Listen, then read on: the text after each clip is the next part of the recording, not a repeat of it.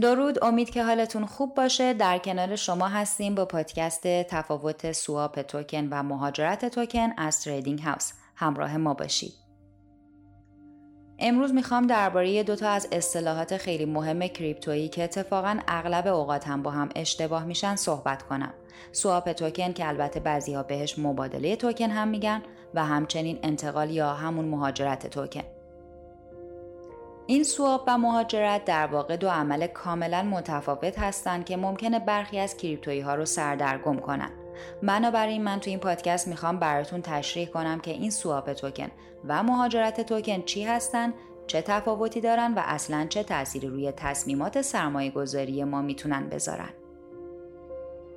همین اول بهتره که این دوتا رو یه تعریف کوتاه کنم. در واقع سواپ توکن یعنی مبادله یک کوین با کوین دیگه که تو سطح بلاکچین اتفاق میفته. این اتفاق می‌تونه تو صرافی متمرکز یا غیر متمرکز رخ بده. یادتون باشه که ترید های عادی که توی صرافی های متمرکز انجام می‌دید سواپ محسوب نمیشن. اگه مبادله بین توکن ها بین دو تا بلاکچین مختلف باشه، پل های بین بلاکچینی به کار میان و عمل سواپ رو انجام میدن. حالا برخلاف سواپ توکن که تو سطح فردی یا کاربری انجام میشه مسئله مهاجرت کوین تو سطح پروژه‌ای رخ میده. این یعنی تیم توسعه یه پروژه به دلیل مزایایی که یه بلاکچین داره تصمیم می‌گیره که کوین هاش رو به شبکه جدید انتقال بده یا به قول معروف مهاجرت کنه. با اینکه تفاوت این دوتا از تعریفشون هم مشخصه ولی بیاید بیشتر درباره تفاوتهاشون حرف بزنیم. در واقع از سال 2009 که بیت کوین متولد شد و تو سالهای بعدش هم با ظهور صنعت دیفای، NFT، داوها، سیستم ها، اصطلاحات و تحولات مختلفی ایجاد شدند که یکی از همین اصطلاحات معروف سواپ و مهاجرت توکن هستند. با اینکه کاربرها گاهی این دوتا رو به جای هم استفاده می‌کنن ولی این دوتا از نظر فنی با هم فرق دارن. همونطور که گفتم سواپ توکن که بهش مبادله کوین هم میگن یعنی مبادله دو تا دارایی با هم دیگه. مثلا وقتی تتر خودتون رو توی صرافی غیر متمرکز می‌دید و در ازاش اتر می‌گیرید شما یه سواپ انجام دادید. گاهی ممکنه که این سواپ کوین ها بین دو تا بلاکچین مختلف رخ بده که بهش میگن مبادله بین بلاکچین یا همون کراس چین. مبادله cross-chain به کمک bridge ها یا همون پل ها اتفاق میافتن و کاربردشون هم اینجوریه که توکن اول رو تو بلاکچین خودش قفل می‌کنن و نسخه wrapped شده رو تو بلاکچین دوم mint می‌کنن. مثلا اگه بخواید اتر خودتون رو تو بلاکچین بایننس خرج کنید باید از پل بایننس استفاده کنید.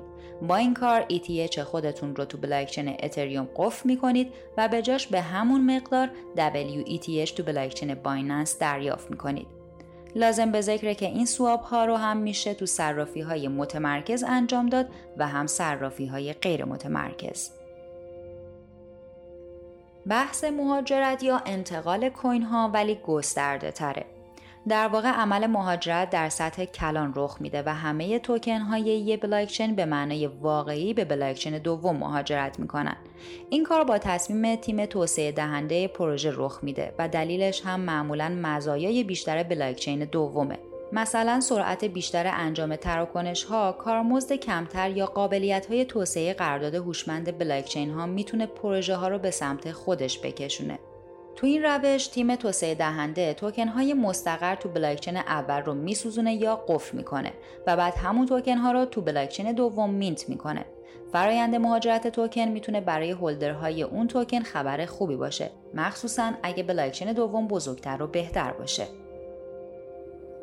شاید از خودتون بپرسید که با وجود صرافی های متعددی که تو بازار هست چرا سواپ توکن مهمه؟ خب در جواب باید بگم که خیلی از کاربرهای حرفه‌ای هستن که به دلایل امنیتی دوست ندارن از صرافی های متمرکز استفاده کنن. به همین خاطر فقط از دکس ها استفاده می‌کنن و خب قابلیت سواب تنها روش معامله کوین تو این صرافی هاست. در ضمن بعضی از توکن ها هستن که تو صرافی های متمرکز زیادی لیست نشدن و به نوعی یه الماس کشف نشده هستن که احتمال سود چند صد درصدیشون هست برای خرید همچین توکن هایی باید از روش سواب استفاده کرد.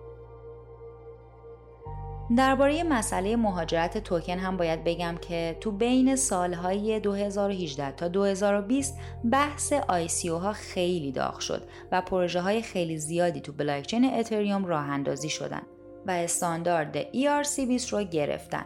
یکی از قولهای مهمی که این پروژه ها به سرمایه گذارها و هولدرهای خودشون می‌دادن این بود که بلاکچین مخصوص به خودشون رو توسعه بدن و توکن ها رو به اونجا انتقال بدن. همین شد که اهمیت مهاجرت توکن هم بیشتر شد. پروژه های مطرحی مثل BNB، ترون، CRO همگی توکن هایی بودن که در ابتدا تو بلاکچین اتریوم عرضه شدن ولی بعد بلاکچین های بومی خودشون رو توسعه دادن و به اونجا مهاجرت کردن. مثلا چند ماه پیش هم پلتفرم هلیوم توکن های IoT خودش رو به بلاکچین سولانا منتقل کرد. برای swap کردن توکن ها راه های زیادی وجود داره. مثلا میشه توکن خودتون رو توی صرافی متمرکز مثل بایننس یا KuCoin واریز کنید و بعد توکن دوم رو برداشت کنید. یا مستقیما اون رو با استفاده از صرافی های غیر متمرکزی مثل Uniswap یا PancakeSwap مبادله کنید. در ضمن wallet های محبوبی مثل MetaMask و Phantom هم امکان swap مستقیم توکن رو فراهم کردند. برای swap cross-chain هم باید از bridge ها کمک بگیرید.